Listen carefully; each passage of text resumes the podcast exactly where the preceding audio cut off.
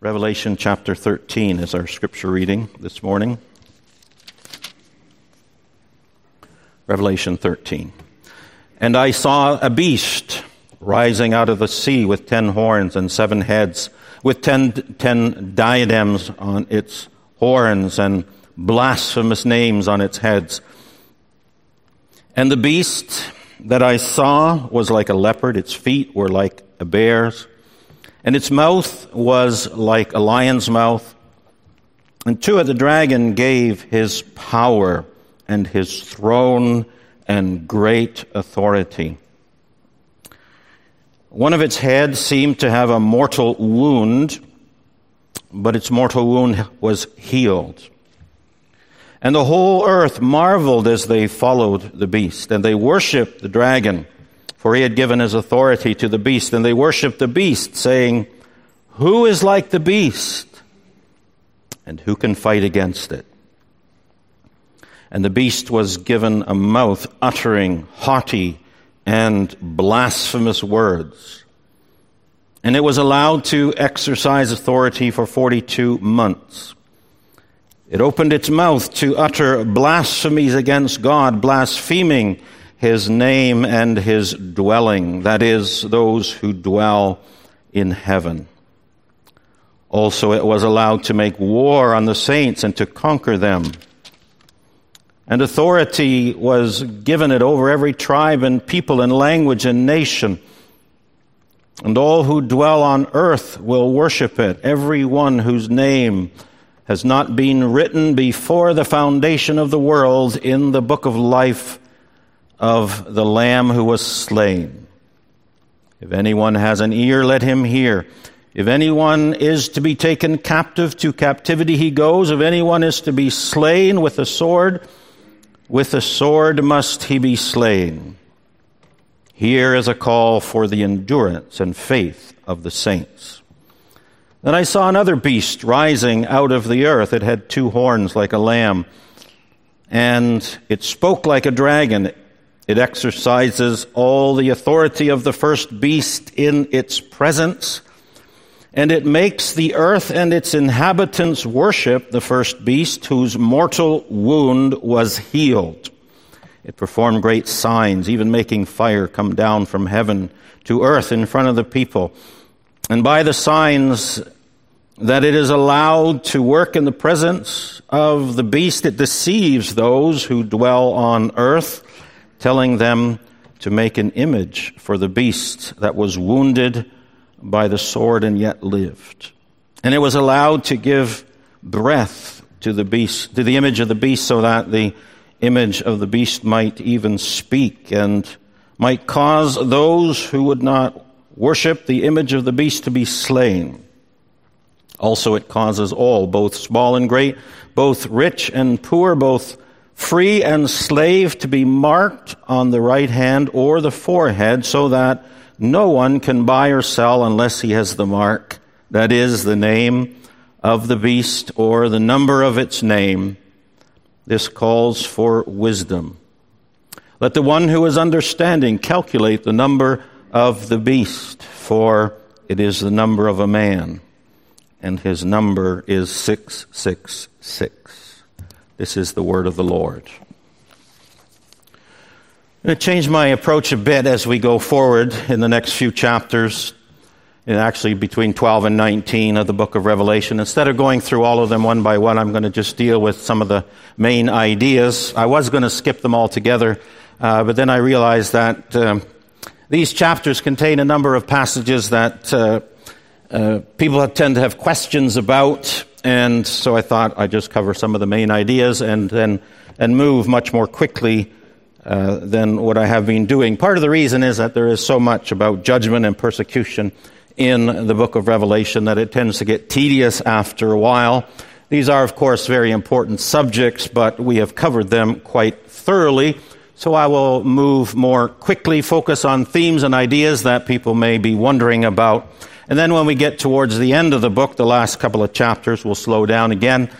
Uh, they have to do with uh, the new heavens and the new earth. And uh, this is where the book of Revelation, indeed, this is where the whole Bible is heading. And so we'll not rush through those last two chapters too quickly. I'm not going to preach on chapter 12 because I preached on that chapter last November. Uh, so today we'll address just the main ideas of chapter 13. It deals with the beast, it deals with the mark of the beast, it deals with the number 666. Most of you will have heard about these subjects and you may be wondering about them and how they apply to us today. So today we look at the two beasts of Revelation 13, the mark of the beast and the number 666. So ch- chapter 13 verse 1 describes a beast rising out of the sea and then verse 11 describes another beast rising out of the earth. Both of these beasts symbolize anti-God forces in the world. The first beast is given its power by the dragon, who is the devil. It blasphemes God. It is worshiped by the unbelieving world. Verse 7 says of the first beast, it was allowed to make war on the saints and to conquer them. And the second beast deceives the people who dwell on the earth and encourages the worship of the first beast. So the first beast then is a symbol of any powerful force in the world that is anti God. For the first Christians who read the book of Revelation, the first beast was the Roman Empire. But the Roman Empire in turn symbolizes human beings united in opposition to God. And so the first beast represents the unbelieving world which blasphemes God and makes war on the saints. Often the state is a powerful force in the war against the saints, but the state is always part of and a reflection of something much bigger that is the godless society uh, which blasphemes God and is at war with God and his people. There are always powerful forces in the world which are fulfillments of this symbol of the beast of Revelation 13. Quite often they are governments and states, which are often the most powerful organizations in any society. But it doesn't mean that every government is completely and totally organized in opposition to God but human godless governments are always more or less in opposition to God and therefore also of his people. It's helpful to think about the way in which the Bible treats the Roman Empire. No question that the beast of Revelation 13 is, in the first place, the Roman Empire for the Christians living in John's time. The Roman Empire was responsible for much of the persecution against the early church. Its emperors required some form of worship, and that was often the occasion for uh, persecution because Christians, of course, would not worship the emperor. It was largely in opposition to God and his kingdom. And yet, Paul in Romans 13 says that Christians should be subject to the governing authorities, which in Paul's day was the Roman Empire, at least for the people to whom Paul was first writing. God had given the Roman Empire authority to rule. Romans 13:5 says that he is God's servant for your good. So Romans 13 refers to the Roman government as God's servant for your good and Revelation 13 refers to the Roman government as the beast in opposition to God and his people. And both of those things were true and are true of any government that is not faithfully Christian.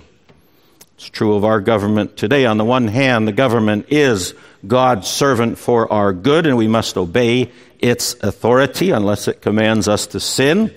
But on the other hand, our government, at least parts of our government at least, are fulfillment of this symbol of the beast in Revelation 13 because they do not submit to the will of God and they promote much which is contrary to the will of God. But the beast is more than just the government, it's godless society. And in a godless society, there is more than just government that is opposed to God and his people. There is a society as a whole. It's a godless culture, godless ideologies like secularism or Marxism or postmodernism. The enemy of God and his church is culture as a whole in a godless society, which is largely an expression of that godlessness. There's obviously good things in any human culture, and that this is not the only perspective in the Bible on human culture, but when the, the predominant themes in the culture are hostile to God and his kingdom, there you have the beast of Revelation 13. Vern Poythress gives a helpful interpretation in his commentary. He writes, quote, the beast represents, in the first place, demonized state power that demands worship, but the symbolism of the beast applies to more subtle temptations to idolatry. In democratic countries, the state does not insist on literal worship, but citizens are tempted to look to the state as if it was it were a messiah. It is the greatest concentration of earthly power. And so it must be the remedy for all ills, economic, social, medical, moral, and even spiritual. Moreover, the state, state persecution in its blatant form threatens to overwhelm us through fear, but in subtle ways, our hearts, in our hearts, we are tempted to give ultimate commitments to anything that we fear. Fear of man, fear of death, fear of pain, fear of poverty. End quote. So the beast rising out of the sea stands for godless states which are opposed to God and his people and the cultures which uh, shape those states. There are states that literally persecute God's people, and but the symbol of the beast is also fulfilled in all uh, godless states that seek the worship of their citizens by taking the place of God in their lives. States, states become so big and so powerful that they are looked at as saviors to save us from all our problems. And in the process, we're tempted to give them the trust and the allegiance that must only be given to God. But there are many things that we're tempted to worship beside the state, like medicine, or the economy, or ideologies like secularism and so the beast refers to the godless state, but also the culture that shapes the state. Here's another quote from a commentator on Revelation. He says, quote, John is saying that the beast out of the sea epitomizes all worldly opposition to the kingdom of God.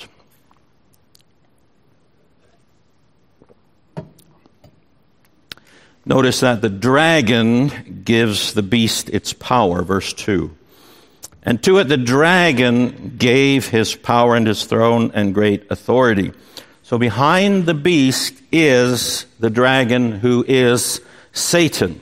All states and all powerful human institutions that are not Christian are manifestation of the beast of Revelation 13 and are infiltrated by the demonic.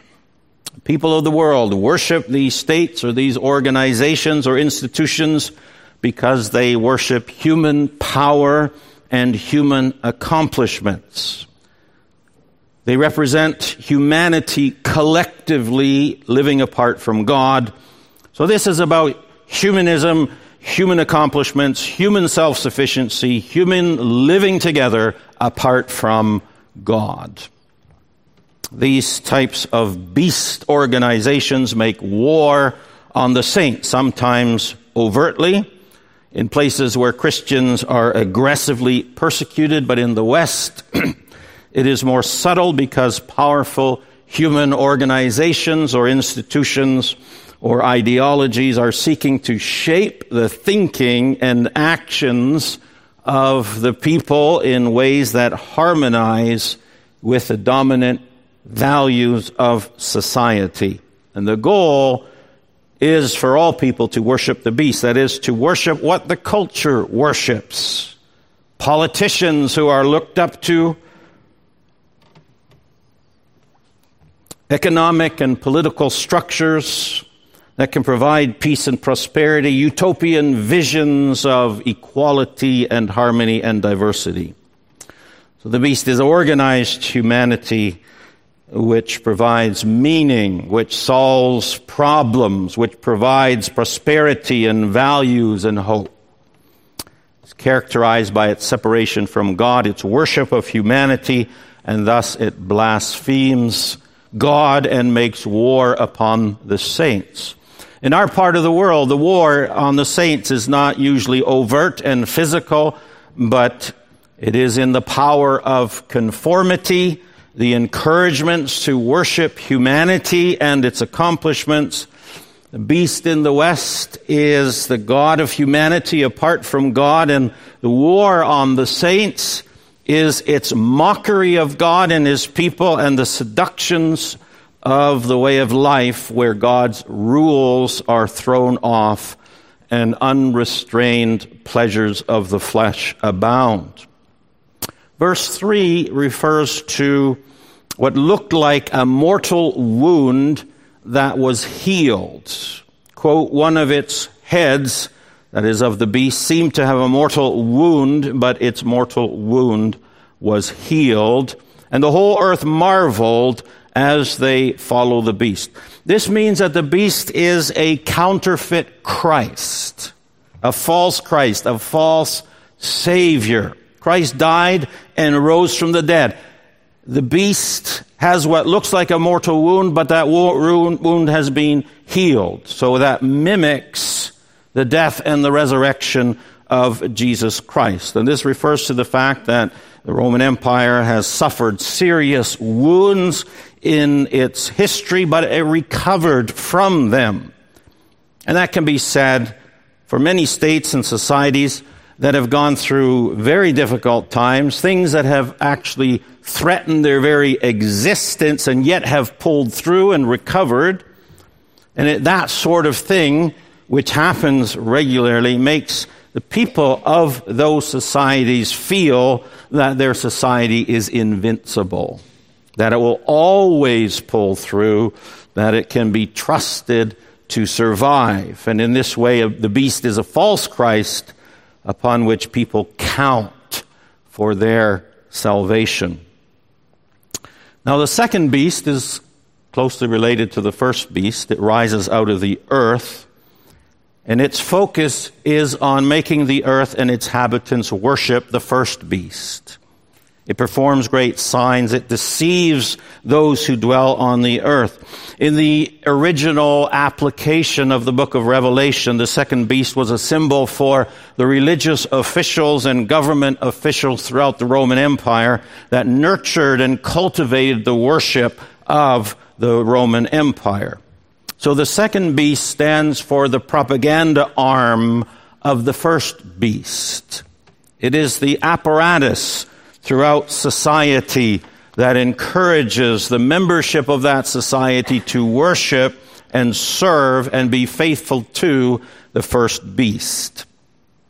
So in our situation, the second beast is that great propaganda apparatus throughout our society that evangelizes and nurtures and cultivates the worship of the human race in its rebellion against God. the second beast encourages the worship of the state, but more broadly, it encourages the worship of humanity for its spectacular achievements, such as science and technology and politics and the economics and the arts and the culture in general, that man is able to create and accomplish apart from God.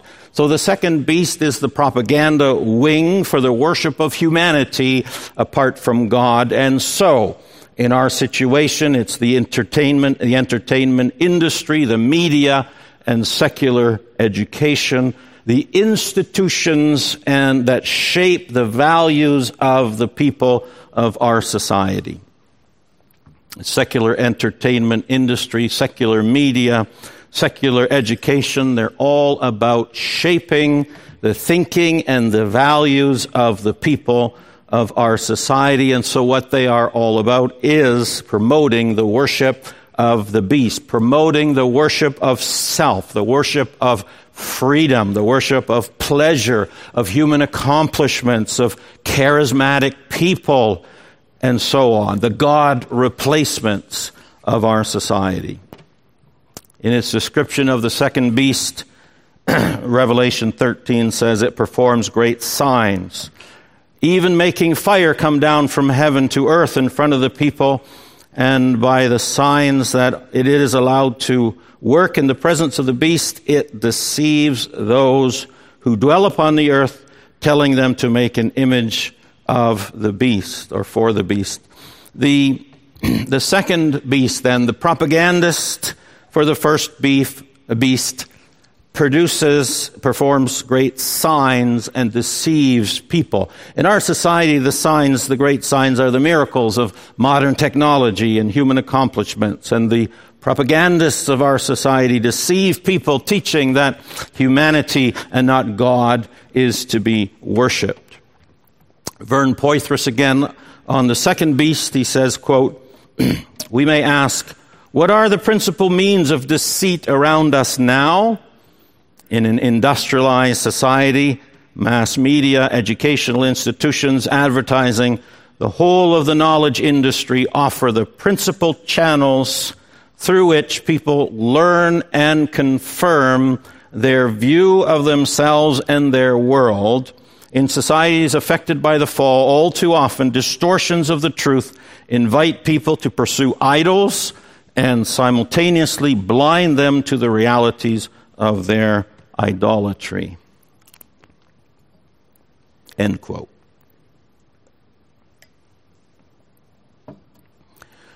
So we have the dragon who gives power and authority to the first beast. And we have the second beast who worships or who encourages the worship of the first beast.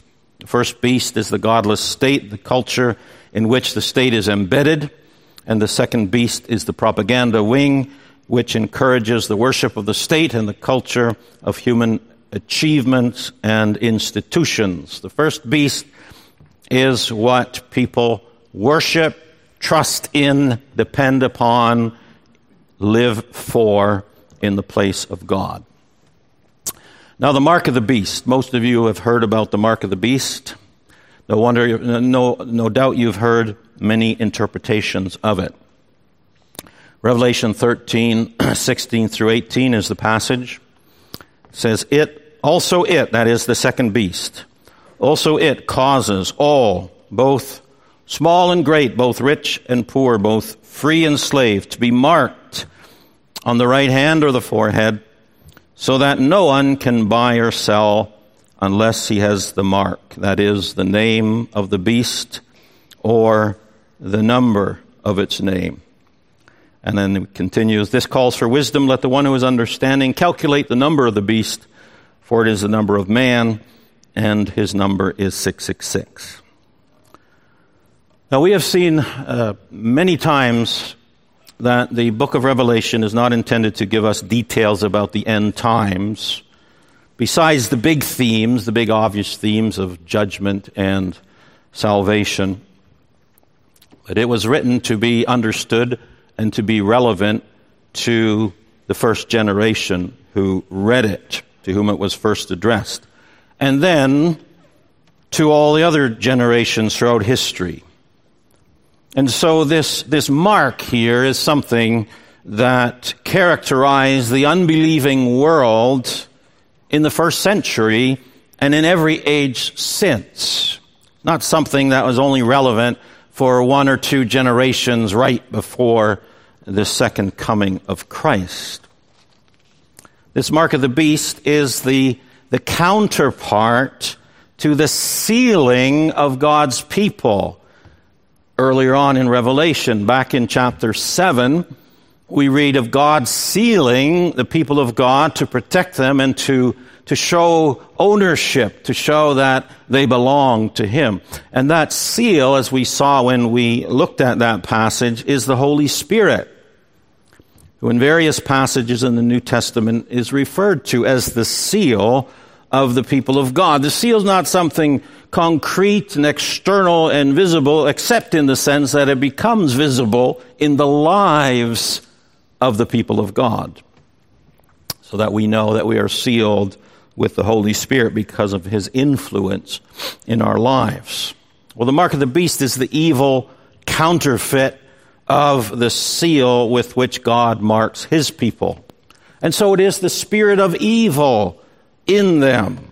The mark of the beast is the inner disposition and the outer lifestyle that characterizes those who worship the things of this life rather than God.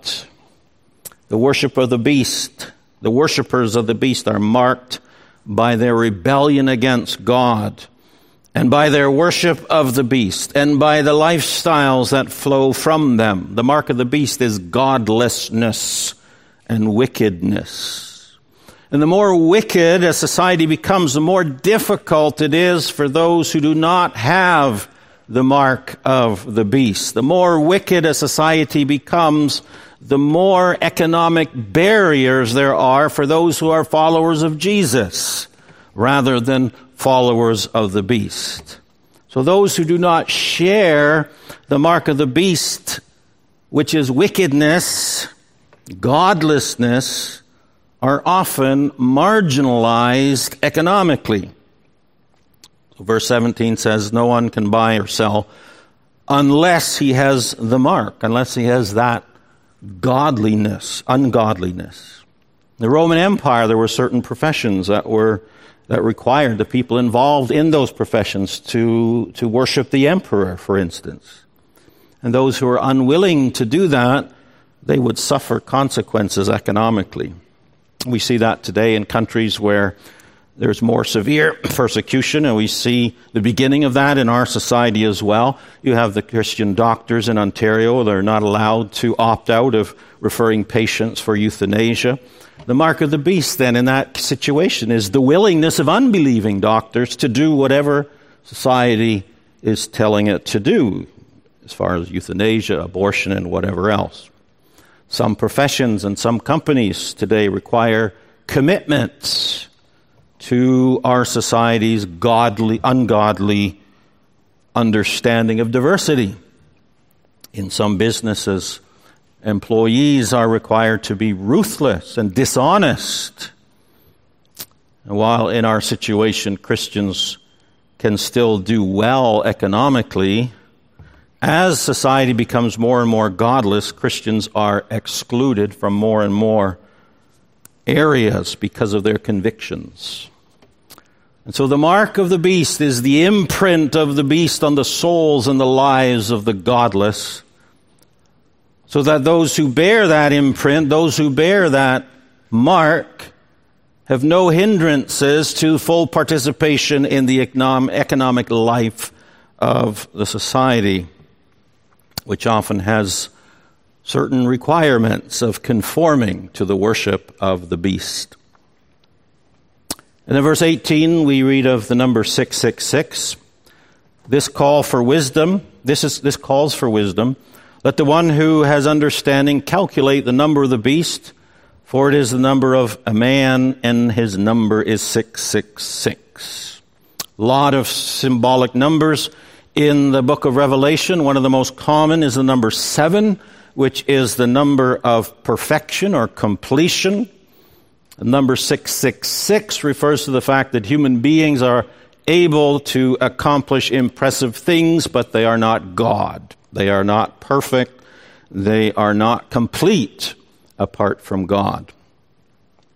Gregory Beale explains in his commentary, quote, 666, the repetition of six three times indicates what might be called, quote, the completeness of sinful incompleteness. So the completeness of sinful incompleteness found in the beast. The beast epitomizes imperfection while appearing to achieve divine perfection. So the number 666 is the number of the beast, the number of humanity organized against God. The point of it is that humanity can accomplish impressive things, but it is not God. 666 is the number of man. So you get the general picture. Revelation 13 is about the unbelieving world and rebellion against God.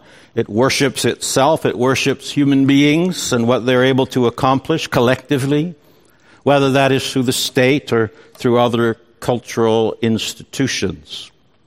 The unbelieving world worships different aspects of human culture. Its hope is in what human beings are able to achieve apart from God. The unbelieving world blasphemes God. It makes war on the saints and seeks to conquer them. The beast is very powerful.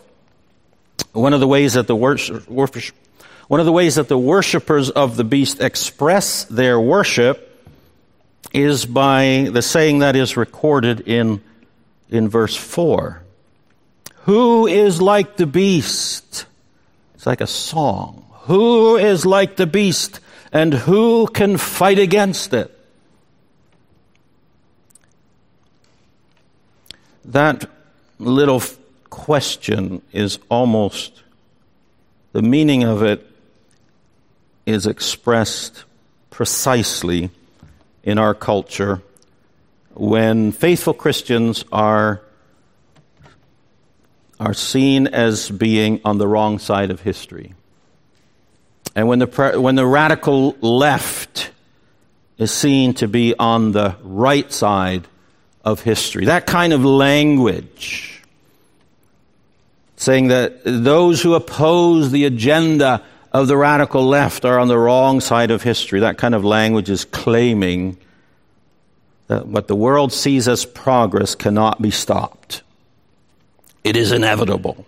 It's, and that is a way, that type of language is a way of saying, who is like the beast and who can fight against it? That's exactly what that terminology means. This is the world that we're living in. In every generation, the unbelieving world have been manifestations of the beast of Revelation 13, but we're living today.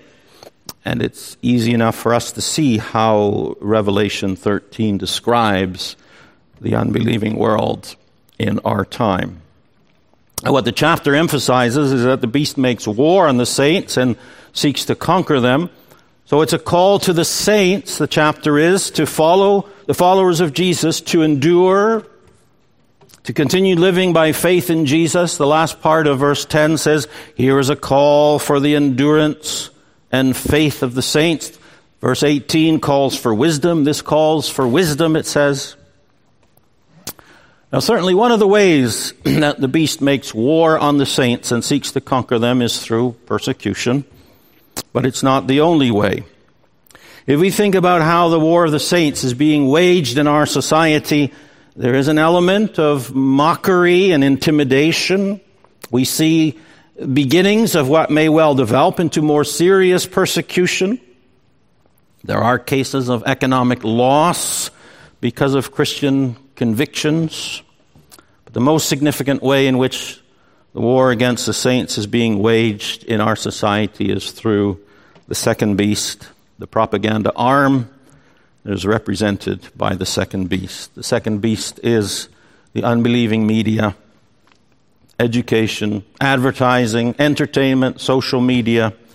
These things are a tsunami of godless propaganda, and it is every bit as dangerous, or maybe even more dangerous, than the most severe persecution, and that is not to minimize the hardship and the suffering of the saints in places where persecution is severe. Our brothers and sisters who are being persecuted need grace to be able to stand firm in the face of the kind of persecution that they are suffering. But we are also facing the beast making war on the saints and seeking to conquer us. And we need to be aware of that reality.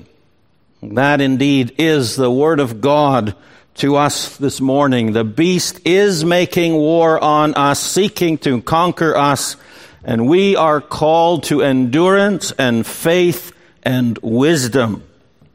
There was a post, a blog post on the Gospel Coalition website last week by Brett McCracken, and it's called Are Churches Losing the Battle to Form Christians? That's the title. Are, Christ, are churches losing the battle to form Christians?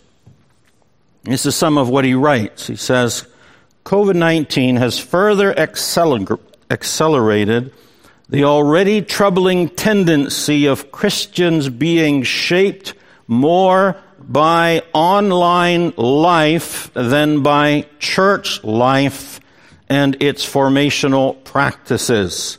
He continues, the church is increasingly just one voice among many speaking into Christians' life.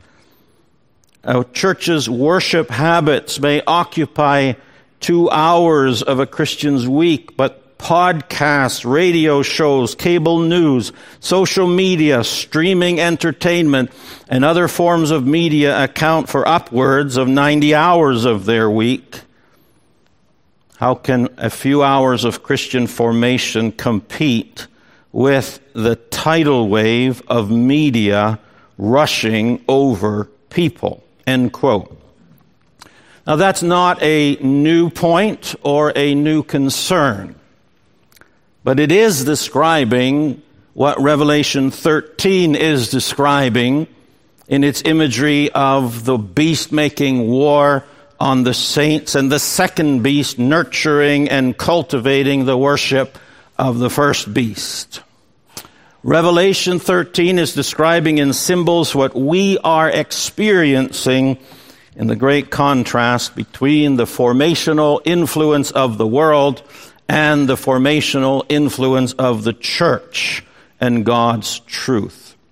And in his discussion of this reality, McCracken makes this point. He says, media habits should be a discipleship focus. Media habits should be a discipleship focus. That means we all need to think seriously about our media habits in the light of the fact that so much of what is out there and so easily available to us is godless propaganda that is designed by Satan to draw us to the worship of the beast. We need to be very careful about what we watch and what we listen to and what we read. We need to make sure that we get a lot of exposure to God's Word and to faithful teaching based on God's Word. Parents need to be very much involved in regulating and monitoring what their children are watching and listening to and reading. We need to think about the propaganda that we are being exposed to in the light of Revelation 13. This is the beast making war on the saints and seeking to conquer us. This passage is calling us to stand fast, to endure, and to continue to believe in this environment of spiritual warfare. This passage is in the Bible to help us to do that. And the encouragement is that it describes those who worship the beast as, quote, everyone whose name has not been written before the foundation of the world in the book of life of the Lamb who was slain.